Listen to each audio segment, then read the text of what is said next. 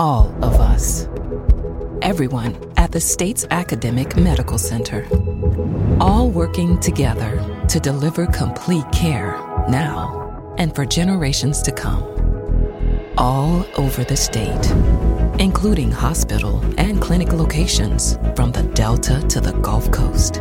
All for one reason you, the University of Mississippi Medical Center. All for your health. This is an MPB Think Radio podcast.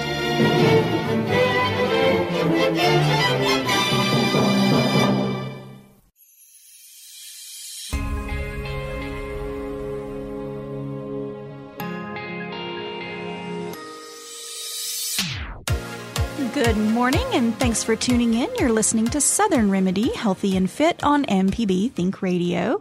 I'm your host, Josie Bidwell, Associate Professor of Preventive Medicine and Nurse Practitioner at the University of Mississippi Medical Center. And today we're going to be talking about the DASH diet. Um, that is one of the most popular. Um, dietary patterns out there and I think it's a little bit misunderstood sometimes as to what it is and what it means. Um, it is uh, kind of always ties for the top one to two um, spot for healthiest dietary patterns. Uh, when we rank diets overall by the U.S. News and World Report. So, we're going to spend some time talking about that today, what it is, and how you can implement that. Um, if you have a question or a comment for us, our number is 1877 MPB Ring. That's 877 672 7464. And you can always email us fit at mpbonline.org. Um, and actually, we, already have a caller on the line. Oh, no, we don't and I dropped the phone. So that's a great, uh, great start to my Monday. So we will uh, keep forging on. So dietary approaches to stop hypertension is what DASH stands for. And the way uh, that I like to think about it, when I say the word dash, that sounds like a sprinkle of something, like you're dashing salt on it. And so the DASH diet is kind of based on lowering some sodium and lowering some salt in your diet. And uh, but that's not that's not all it is, and that's not the only medical condition that we can use uh, DASH for. So again, DASH stands for Dietary Approaches to Stop Hypertension, and it is certainly not a new uh, dietary pattern. And if you're a regular listener to the show, you know in general I like I dislike the word diet um, because that uh, usually indicates something that we go on and off of or that tends to be very restrictive. Um, so you will see this referred to as the DASH diet, um, although I prefer thinking of it as a, a DASH eating plan or just a, the DASH nutritional plan. Um, it has been around since like the uh, 1990s is when the research really started to kick up around um, around the DASH diet. And before we get into that and what Dash really is and what the basis of it is, I believe Bob is ready for us. Um, so we'll go to Hattiesburg and say, "Good morning, Bob. How can we help you?" Hey, how you doing? I'm good. How are you? All right, thank you. I've asked this question to numerous people, and and they always scan over what they're saying. Okay. And never really explain what I'm asking. Okay, I'll do my this, best. All right uh, RSV, like uh, lower uh, respiratory. Uh, respiratory virus syncytial virus, yes. All right, say the middle word again. Syncytial. How do you spell that? S Y N C T I A L. All right, that's that's what I'm wanting to know. Yes. When they say this, they, Mhm. they just scan over this syncytial. It, please explain what that means. So that so all right. So RSV is a viral pathogen. So you know there's hundreds and different times types of viruses um, that are out there, and this particular virus, while anyone can get it, right? Um, it is more common in children, and when we talk about where this um, virus likes to attack or the part of the body that it likes to attack. It's the the little bitty um, breathing tubes. So when we think about um, breathing in through our nose, right? The air goes down through our trachea and then into one of two big tubes called the bronchi. And then each one of those things bifurcate or split into little smaller airways. Think of it like coming off the interstate, and there's lots of different little side roads around in there. And so when we talk about um, RSV, it kind of attacks those small vessels, and we call it bronchiolitis, um, which is inflammation of the bronchioles. Um, and so we see that the kind of the lining of some of those bronchioles kind of start to slough off or get gooey. Um, and that's often uh, some of the respiratory sounds that we hear um, in uh, this type of, of infection. We call it sounding junky because it sounds like all of, of those. Um, uh, skin, well, not skin cells, but epithelial cells that are lining those airways have um, kind of sloughed off and are starting to kind of clog up some of those. And this becomes more of a problem in those little kiddos because their airways are just naturally smaller. And so we'll see them have more, uh, more respiratory difficulty um, with that. You'll see them start to breathe faster. Um, and you'll also see um, them have dehydration from that. Um, it, when we talk about the actual word syncytial, it's just talking about kind of at the cellular level, the the, the structure where kind of cells meet and those different types of things.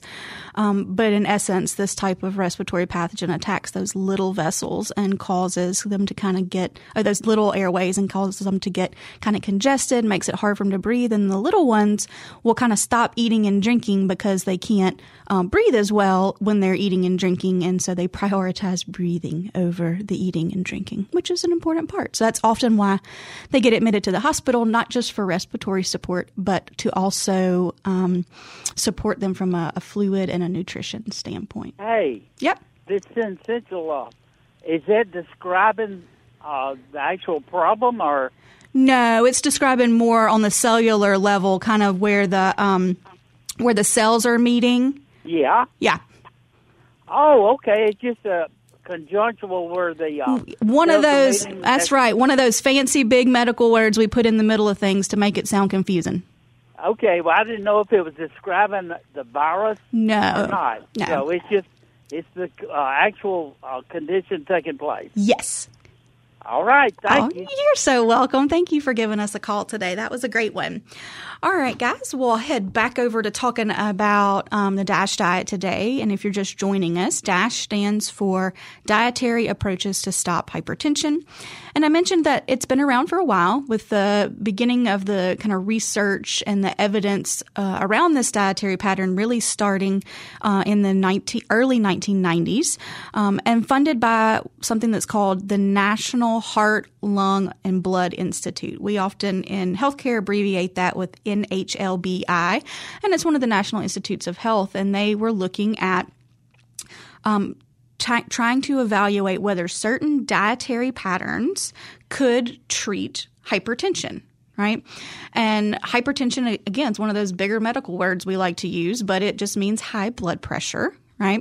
Um, and high blood pressure refers to the pressure inside of our blood vessels or inside of those roadways around our body. And so looking at could diet or dietary strategies help treat hypertension was the basis for this particular research. And even in the kind of first beginning studies that were done on this, they found that diet alone, so not diet and exercise or diet and meds or anything else, but just this dietary pattern alone could reduce the systolic blood pressure by 6 to 11 points. Okay, so let's unpack that for just a second. Systolic blood pressure is the number on top. So when you go to your doctor's office and they uh, check your blood pressure, they usually give it to you in something over something, right? Like 140 over 90. That top number is the systolic number, and it is the pressure inside your blood vessels when the heart is squeezing. Okay. The bottom number is the diastolic number, and it is the number, uh, the pressure inside those vessels when the heart is taking its its break, right? So the pump, rest, pump, rest, pump, rest. And so they're equally important in terms of overall cardiovascular health. Um, but when this dietary approach kind of first started being developed, uh, we were really focused on this, that systolic number. And so a normal uh, systolic number is 120 or below, right? And so for folks that are um, kind of borderline hypertensive or that are not getting great control of their blood pressure from other methods, a reduction by 11 points is wonderful. It can move you down into not having high blood pressure anymore. And what was really interesting about um, this research is that this worked in people that had high blood pressure and people that are what we call normotensive. So, in people that would not meet diagnostic criteria for having high blood pressure, it helped improve their blood pressure um, even in the normal range. So the DASH diet can be a really powerful strategy, um, and it's actually considered first line treatment. And when we say the word first line treatment, it means it's the first thing we should be telling people about when we have high blood pressure. We should be talking to them about dietary strategies that can help lower their blood pressure. That doesn't mean we don't also do medication. It's all going to depend on how high your blood pressure is when we're starting and what other risk factors you have. But having a discussion about dietary strategies to assist in lowering that blood pressure should be happening. And that's what we're going to spend some time talking about today is what those dietary strategies are. We'll go ahead and take our first break of the show. When we come back we'll have that discussion here on southern remedy healthy and fit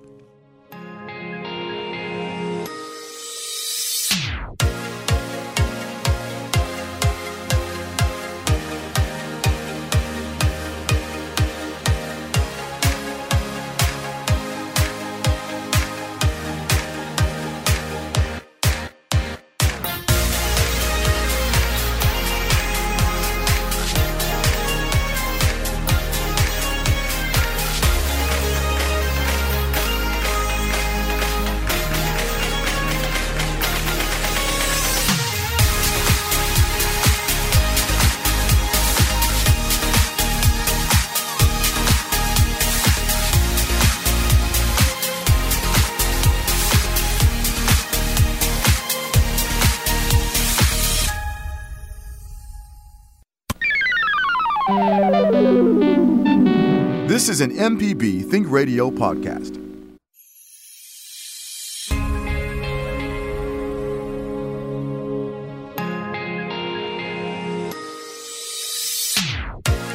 Listening to Southern Remedy Healthy and Fit on MPB Think Radio. I'm your host, Josie Bidwell, nurse practitioner at the University of Mississippi Medical Center. And today we're talking about the DASH diet. And the DASH diet stands for Dietary Approaches to Stop Hypertension. Um, but I hope as we go throughout uh, the rest of the show that you'll learn that DASH is not just for people with high blood pressure or people trying to prevent high blood pressure, that it is a dietary pattern that can be applied to multiple um, different ways of eating, even if you have no chronic medical conditions and you're just looking to stay healthy. Uh, so, we talked about kind of the basis and how long it's been around for, but I want to kind of compare and contrast a little bit between um, what we call the standard American diet or a westernized diet and what the kind of foundation of the DASH eating plan is. So, Standard American Diet, often abbreviated SAD, which is sad.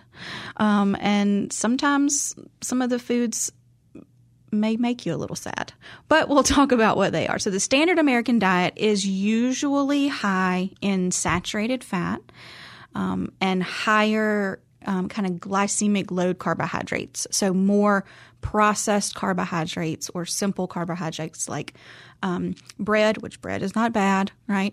Um, but uh, refined flours, cakes, cookies, pies, um, refrigerated doughs, those types of things. And none of these things are bad, right? Um, if you know, if you listen to me at all, I hope that you realize that I'm talking about balance when we're talking about um, really any lifestyle strategy, and that we want to balance our budget, um, our access, and our health goals when we're building um, a nutrition plan. And so there are places in uh, your way of eating for any of these foods that we talk about. Um, so don't you know don't think I'm telling you you can't have any of these things or you shouldn't have any of these things. But the standard American diet is heavy in these things and also heavy in something called omega six fatty acids. And oftentimes um, you'll hear the word omega fatty acids and you think, oh, those are healthy. We're supposed to be eating those. Well, what we're really talking about uh, for the heart healthy fats are omega 3 fatty acids. Omega 6 fatty acids are a little um, on the less healthy for a scale. Um, we talked um, about inflammation a lot on this show, and omega 6 fatty acids are more um, inflammatory and just cause a little bit more underlying inflammation, whereas omega um, 3s are a little bit more anti inflammatory. So, again, it's not about only omega 3s or no omega 6s, it's about the ratio of those things. And so, making sure that the uh, majority of our fats fall more in the heart healthy category and less in the inflammatory category. So, if that's kind of the standard way of eating um, that we have in a westernized diet, what is DASH, right? What is the DASH diet and what are the foundations of that? Well, the foundations are fruit and veggies, okay? Um, grains, whole grains, not refined grains, lean meats and dairies, and an increase in micronutrients. And so we did a micronutrient show um, probably about six weeks ago. So if you uh, want to learn more about micronutrients, you can look for that by um, by going to our podcast, wherever, whatever platform you get your podcasts on and searching for Southern Remedy. That show should be in there. But we're talking about things like, um, potassium and calcium and magnesium and those types of things. So the DASH diet tends to have more micronutrients on board and less sodium, right? And so sodium is a nutrient of concern when we're thinking about high blood pressure and trying to help uh, reduce fluid volume load in people who may be fluid volume overloaded, those types of things. Um, and at the at the very basic basic um, way to think about Dash is it is more minimally processed food and fresh and fresh for um, for purposes of discussing about health foods uh, can be actual like fresh fruits and vegetables, but it can also be frozen fruits and vegetables because they often have uh, just as much nutrition as the others. So when we're building out a, a DASH plan, um, one of the things that you'll see is it recommends certain serving numbers in each one of these areas. And that's where I find where people get confused. Um, serving size is um, a concept that, while not difficult, when you're trying to put it into practice, can be a little bit of a challenge when you're first starting. So, there is a difference between serving size and portion size. Okay, serving size is what um, is often on the back of a package and tells you this is how much of something uh, contains the other uh, nutrient information on that label, right? So if you flip over a package of bread, right? And it says there are 110 calories in this piece of bread. We need to look at the serving size to see how much bread they're talking about, right? Um, whether they're talking about one piece of bread or two pieces of bread, and that may vary depending on uh, brand. But that matters, right? If we're trying to balance our plate. If it's 110 calories per slice, that's a whole different kind of calculation than if it's 110 calories for two slices, right? Because if you eat two slices, which most of us do if we're making a sandwich, then we got to double those calories and all the other nutrients that are on that label, right? So serving size is often dictated on a package. Portion size is what actually ends up on our plate and then ends up in our belly, right? And those two things may not always match right? Like if you flipped over the serving size for potato chips, first of all, it usually tells you a ridiculous something like one ounce. And you're like, I don't know what an ounce of potato chips is. And then some brands will give you, like in parentheses, they'll tell you how many chips that is. And it's usually something absolutely um, sad, like seven or sometimes 11. Um, but that's not very many chips, right? And so that's often not the portion that we then eat and so whatever the back of that bag was telling us about, we'd have to multiply that times however many servings we had. And so when we talk about serving size, in terms of the DASH diet, these are our servings that I hope will also translate into portions, right? But let's talk about what it means. So for fruits and vegetables, and a lot of people are going to go, "Oh my gosh, this is a lot of fruits and vegetables," but just just stick with me, okay? So for fruit, it's 4 to 5 servings per day. Okay? Not fruits and vegetables together, but fruit, 4 to 5 per day. Vegetables, 4 to 5 per day.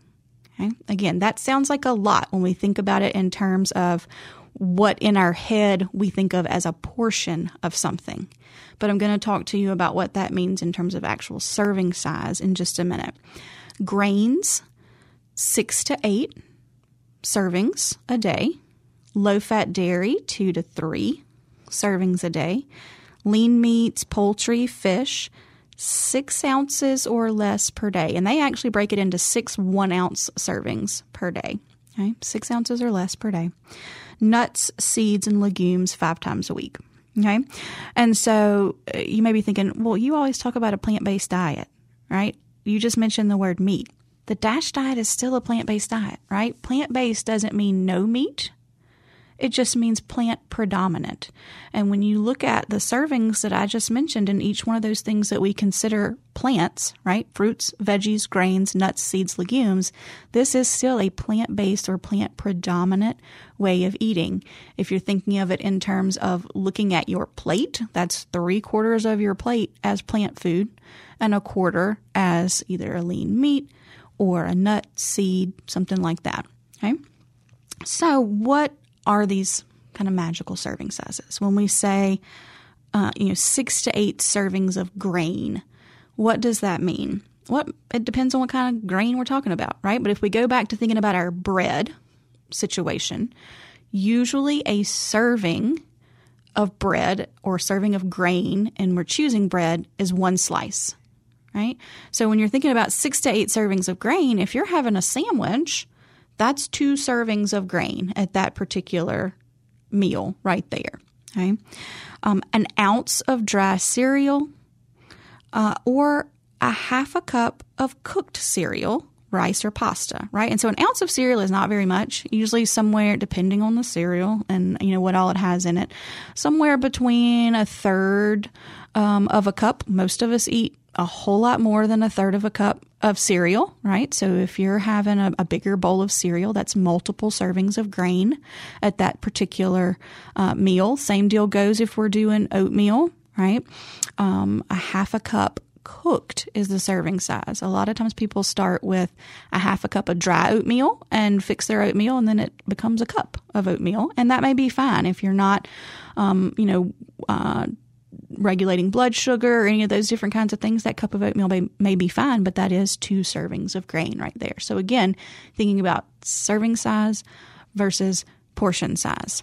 All right, what about those fruits and vegetables? Because four to five of each one of those sounds like a lot, and people are like, I am just going to be eating celery all day long. But that is not the case. So for veggies, what is a serving? One cup of raw leafy green veggies is a serving right? So think about when you build a salad. It often has more than a cup of leafy green veggies in there, right? So you may get two servings of veggies right there just in your lettuce or whatever base you put in your salad. What about other veggies? A half a cup cooked or raw of the other ones. So carrots, broccoli, cauliflower, celery, tomatoes, although technically a fruit, but we're going to put it in the veggie category. Onions, peppers, mushrooms, green beans, asparagus, all of those different kinds of things. A half a cup is a serving. So if you have a full cup on your plate, which is a lovely portion of those nice non starchy veggies, again, you've got two servings going on there. And then juice, um, a veggie juice can actually count as your veggie servings, although I tend uh, to talk about them or push them less just because they're often high in sodium, which is what we're trying not to not to do here in terms of um, our blood pressure control. But it'd be a half a cup of any of those juices there. So, in essence, if we boil that down, it's somewhere around two and a half cups of vegetables. So, when you think about two and a half cups, for me, that sounds like a much more manageable amount than thinking about five servings of vegetables in there. Okay. Um, it can easily be achieved by having a nice big old salad for lunch or making half your plate those fruits and veggies. So, what about fruit? What's a serving size of fruit?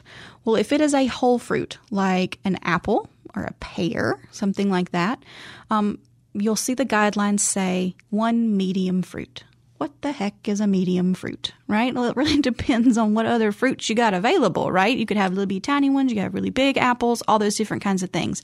I like to use my fist as a good general measurement of that. So you make a fist and look at it, and that's about the size of a medium um, piece of, of round fruit, like an apple or an orange or a pear or something like that.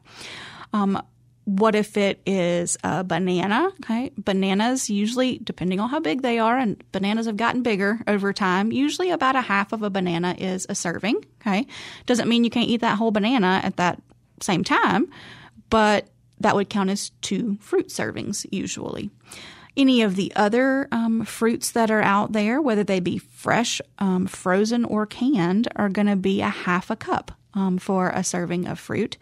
Now, if it is a dried fruit, so your raisins or your dried cranberries or your dates or any of those other kinds of things, it goes down to a quarter of a cup. Okay? So, one medium fruit, half a cup of fresh canned or frozen, and a quarter of a cup of dried. I'll often get asked about juice in this particular area as well.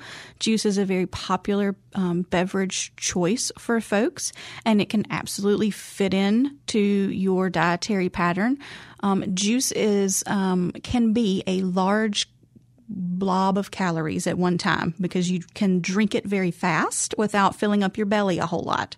So a serving of juice is a half a cup. So if you drink a whole cup of juice, that is two servings of fruit that you've had right there. Um, if you're trying to lose weight or trying to control blood sugar, I would be cautious about how much juice you consume at one time because it just is a lot of calories for a small volume of things. Okay. Um, what about dairy? What is a serving of dairy? Um, well, it's a cup of milk or yogurt are one to one and a half ounces of cheese. And what is one to one and a half ounces of cheese? Well, if you think, look at your thumb and you go from the kind of first big joint of your thumb out, that is usually the size of an ounce of cheese. Okay. Um, often, um, you can think if you're a domino player, which my grandparents were, about the size of a domino, um, again, is about an ounce to an ounce and a half of cheese. Now, my tip for cheese, if you choose to consume cheese, it is very high in saturated fat, so we do want to be careful there is to choose the more robustly flavored cheeses. Okay, so feta or blue cheese or sharp cheddar or parmesan or something like that that has a lot of flavor in it because then you don't need very much. That ounce to an ounce and a half is enough for you to be able to taste and appreciate the fact that there's cheese in there. When we choose a very mild flavored cheese, like um, an American or a mild cheddar or a mozzarella, we have to add a whole lot more of that cheese to that dish to make it taste like cheese. So if we're trying to, to kind of watch how much cheese we're adding to things, and we should be, um, then that is kind of my, my tip or trick there. All right, let's go ahead and take our next break of the show. When we come back, we're going to talk about um, some of the serving sizes for our proteins here on Southern Remedy Healthy and Fit.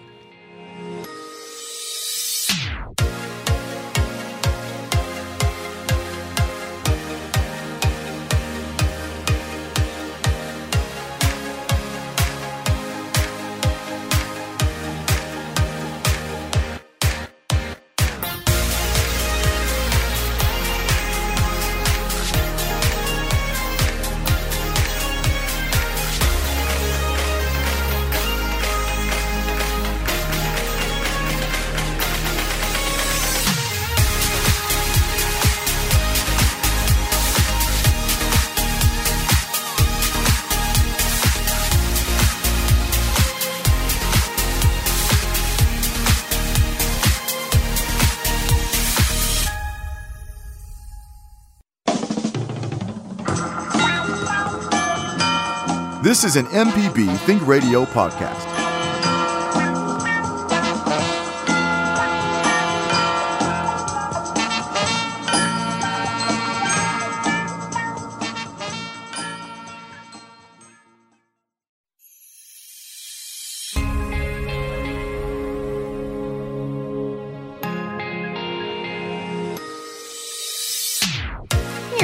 Southern Remedy Healthy and Fit on MPB Think Radio. I'm your host, Josie Bidwell, and today we're exploring the role of the DASH diet in overall health, and in particular how it impacts um, blood pressure and cardiovascular health.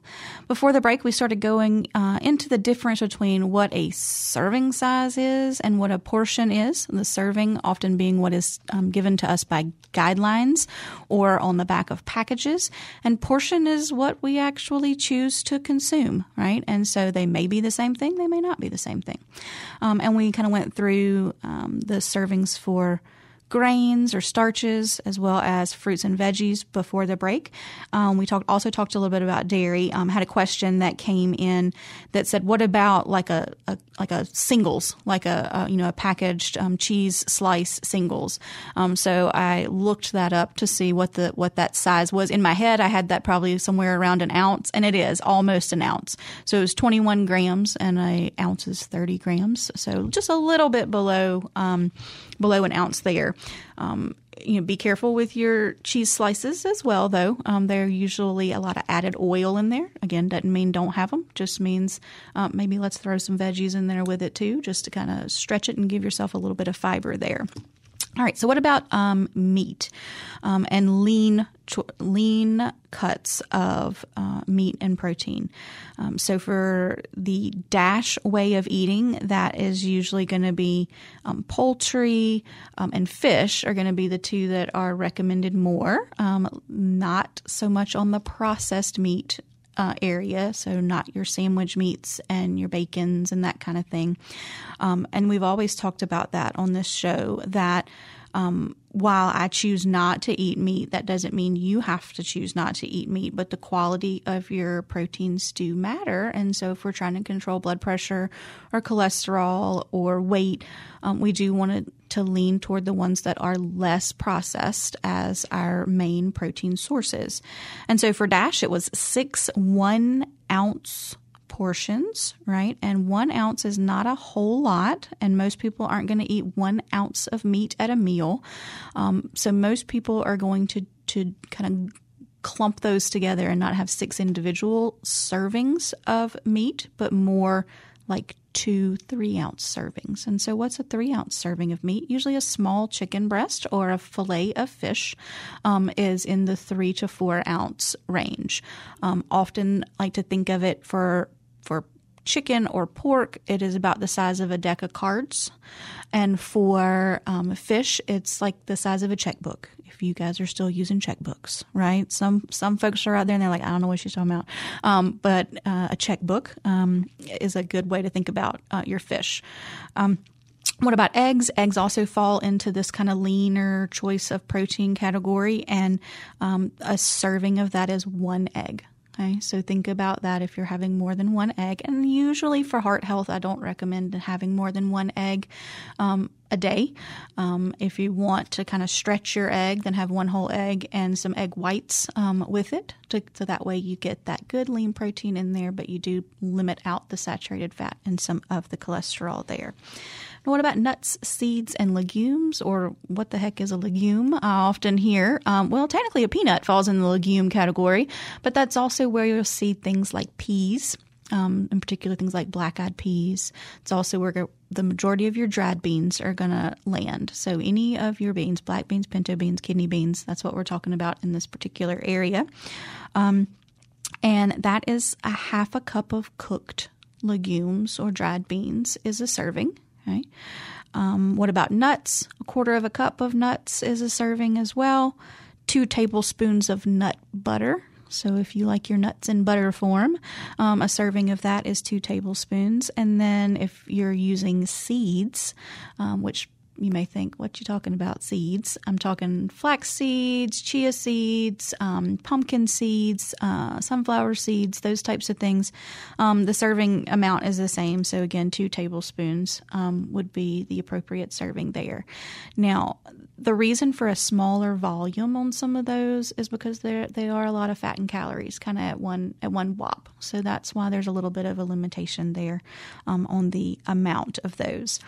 And so the kind of of these categories that I've talked about up until now the fruits, veggies, grains, lean proteins, nuts, seeds, legumes those are the foods we want to encourage, right? The ones that we are wanting to add to our diet that, that should make the um, foundation of our eating plan the ones that still have a place in any way of eating, but should be um, monitored a little bit more or um, you know consumed a little bit less are the fat slash oils, and we're talking about kind of added fats and oils, and then kind of sweets and added sugars. So again, not none, but less. Um, what's a serving of oil? Again, this is um, what is vastly different from what we normally see right? So a serving of oil is actually a teaspoon, but that is not what the package says. Okay, the package usually says a tablespoon as a serving, right?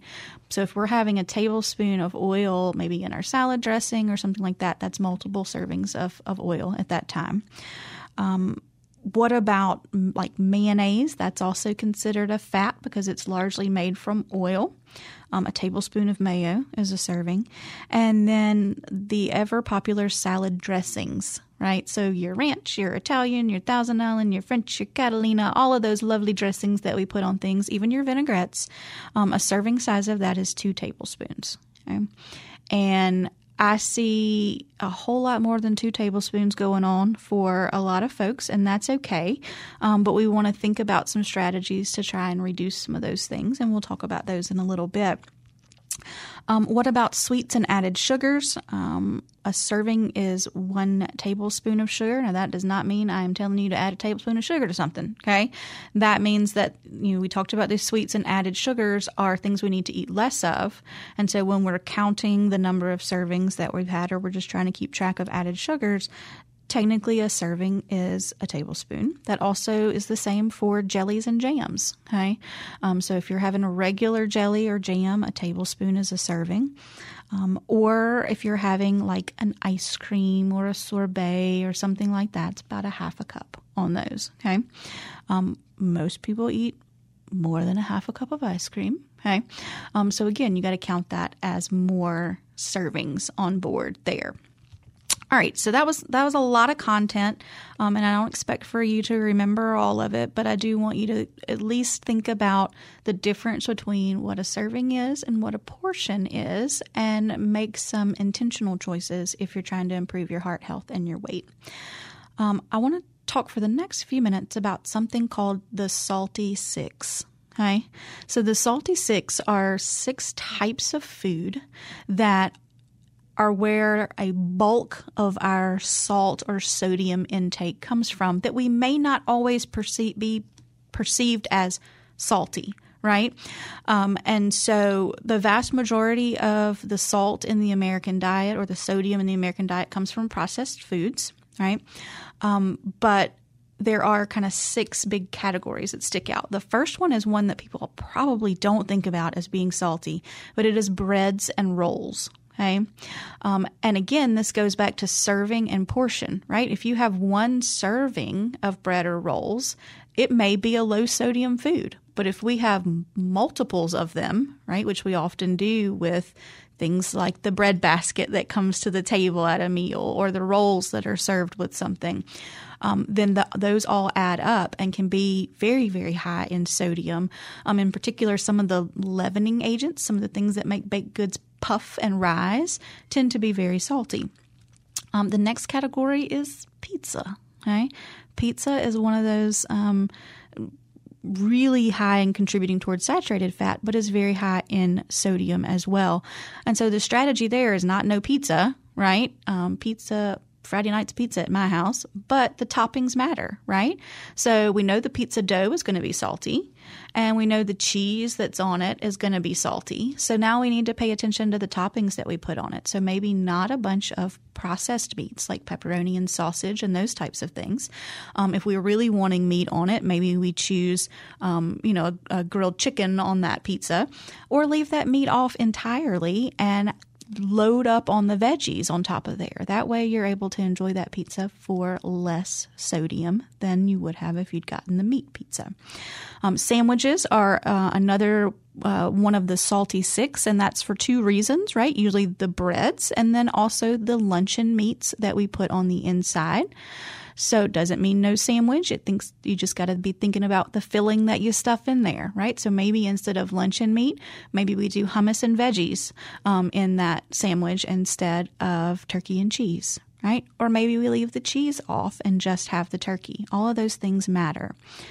Uh, other cured meats um, and cold cuts, that is number four, right? My favorite sandwich filling is a chickpea salad, where you make it kind of like chicken salad, but you use chickpeas instead. Um, and it is a wonderful filling that you can put in there, and that way you're getting some fiber on board as well.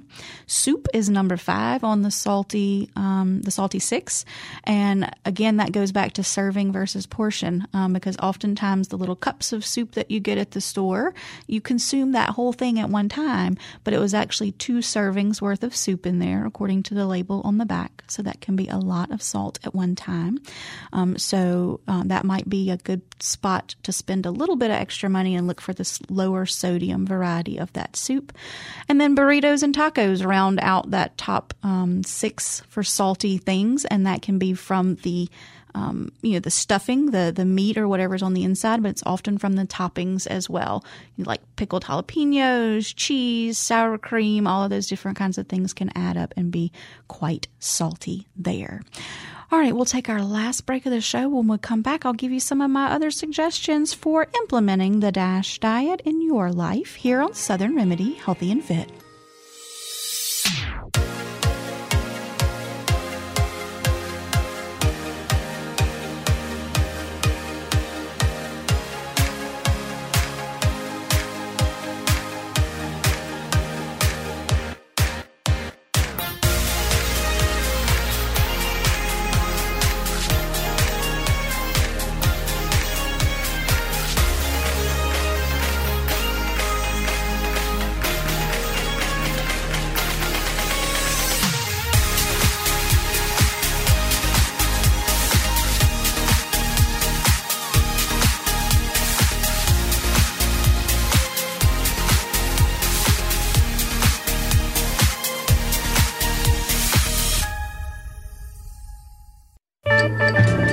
Is an MPB Think Radio podcast.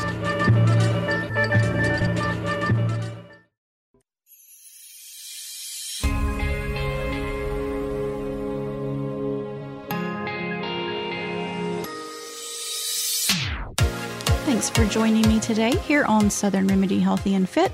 We've been talking about the DASH diet today, and I've kind of given out the, the guidelines for that.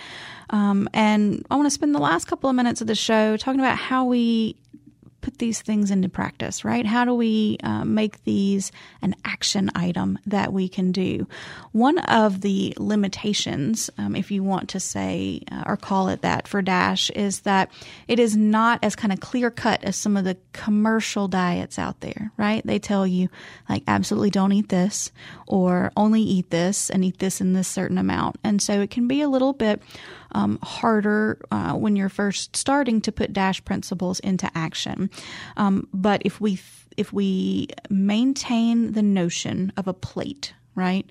Um, and how we build a plate, that is the easiest way to hit the, the the dash servings and to start eat more eating more of a dash based way of eating to support heart health. And so thinking about a plate in terms of the right size plate, right? So not a platter, but an appropriately sized plate, which our dinner plates in America have increased in size over the last 30 to 40 years. And so we simply just eat off of bigger plates. And so there can be an argument being made to move toward the smaller uh, middle plate of the dish set. Um, but you don't have to, right? Especially if you're making three quarters of your plate plant based foods, right? Fruits, veggies, grains, and that quarter of the plate. Um, you know, you know, whatever protein choice you choose there. So get you a plate that you're comfortable eating off of, not too big, not a little teeny tiny tea saucer, right? And divide it in half, right? Um, when you're first learning how to do this, you can get a paper plate and get a marker and draw half across there. That way you kind of get a good visual sense of what's going on. But half of that plate, making it fruit and or vegetables at each meal. So at breakfast, at lunch, at dinner. And you may say, vegetables for breakfast. Absolutely, you can. If you don't, that's okay too. You just have fruit. But if you like scrambled eggs, think about throwing in a half a cup of chopped vegetables into that. Right now, we've got that one, uh, got an additional serving of fruit, uh, vegetable on board right there. Or throw, throwing in um, a cup of spinach and letting it wilt down into that scrambled egg, right? Or in that omelet. Now you've added those veggies in there, right? But a half of your plate as fruit and or veggie a quarter of the plate as a grain or a starch, and a quarter of the plate as protein, whether that be an animal based protein, like some of the lean protein choices we talked about here, or whether that is a plant based protein source like um, the, the legumes that we talked about, the nuts, the seeds, or something like tofu or tempeh that are um, soybean based options there. That's the easiest way to start to implement some of those things in there. One of the other um, kind of complaints I hear or, or pushbacks I hear is the serving size of things that we enjoy is often smaller than what you would eat, right? Like pasta. So when we think about cooked pasta, a serving size of cooked pasta is usually about a half a cup of cooked pasta. That's not a lot, right? Especially when we think about the serving of pasta that we normally consume uh, when we have spaghetti or fettuccine alfredo or any of these other kinds of things. So stretch it, right? Have your half a cup of pasta, but what are some of the things we need to increase in our diet? It's the vegetable, right? So maybe we have um, mushrooms and um, asparagus tossed in that fettuccine alfredo, right? So that we're able to stretch the amount of food that we have on our plate while keeping our servings of grain where they need to be and bumping up our serving of vegetables, which is often what we lack in this country. We are lower on the fruit and veggie train and much higher on the grain train. So we want to think about ways to do that. What about with our proteins and our meats? You know, how do we keep those to lower, um, you know, more that six ounces or less stretch it again. So if you're making tacos or spaghetti or something like that, instead of making that with a whole pound of ground meat, make it with a half a pound of ground meat and add some veggies in there. Maybe you add beans or lentils in there to stretch it if you're making tacos. Maybe it's zucchini and squash and um, uh, you know, uh, greens that are tossed in there if you're making a shepherd's pie, something like that. Think about the things we need to eat less servings of and the things that we need to eat more servings of. And instead of having an all or nothing approach to it, how do we marry those two things together so that we still have flavors that we're comfortable with, that we know how to cook, but that we're stretching?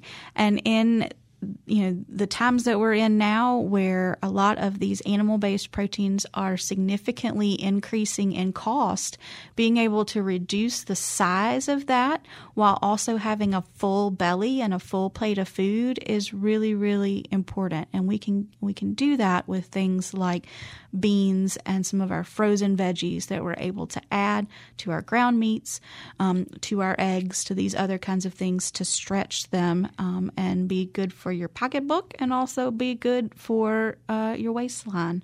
Um, because DASH is not just used for blood pressure, there's a lot of good evidence and good research out there about how, how it improves blood sugar, how it helps with weight loss, how it helps with bone health and osteoporosis prevention, and tons of other benefits out there. All right, guys, we are out of time for today. If you didn't catch the show, be sure to search for our podcasts wherever you get your podcasts. Southern Remedy is a production of MPB Think Radio and is funded in part by a grant from UMMC. It's produced by Kevin Farrell, and the podcast producer is Jermaine Flood. And I've been your host, Josie Bidwell, nurse practitioner at UMMC. Be sure to tune in every weekday at 11 for the full Southern Remedy lineup.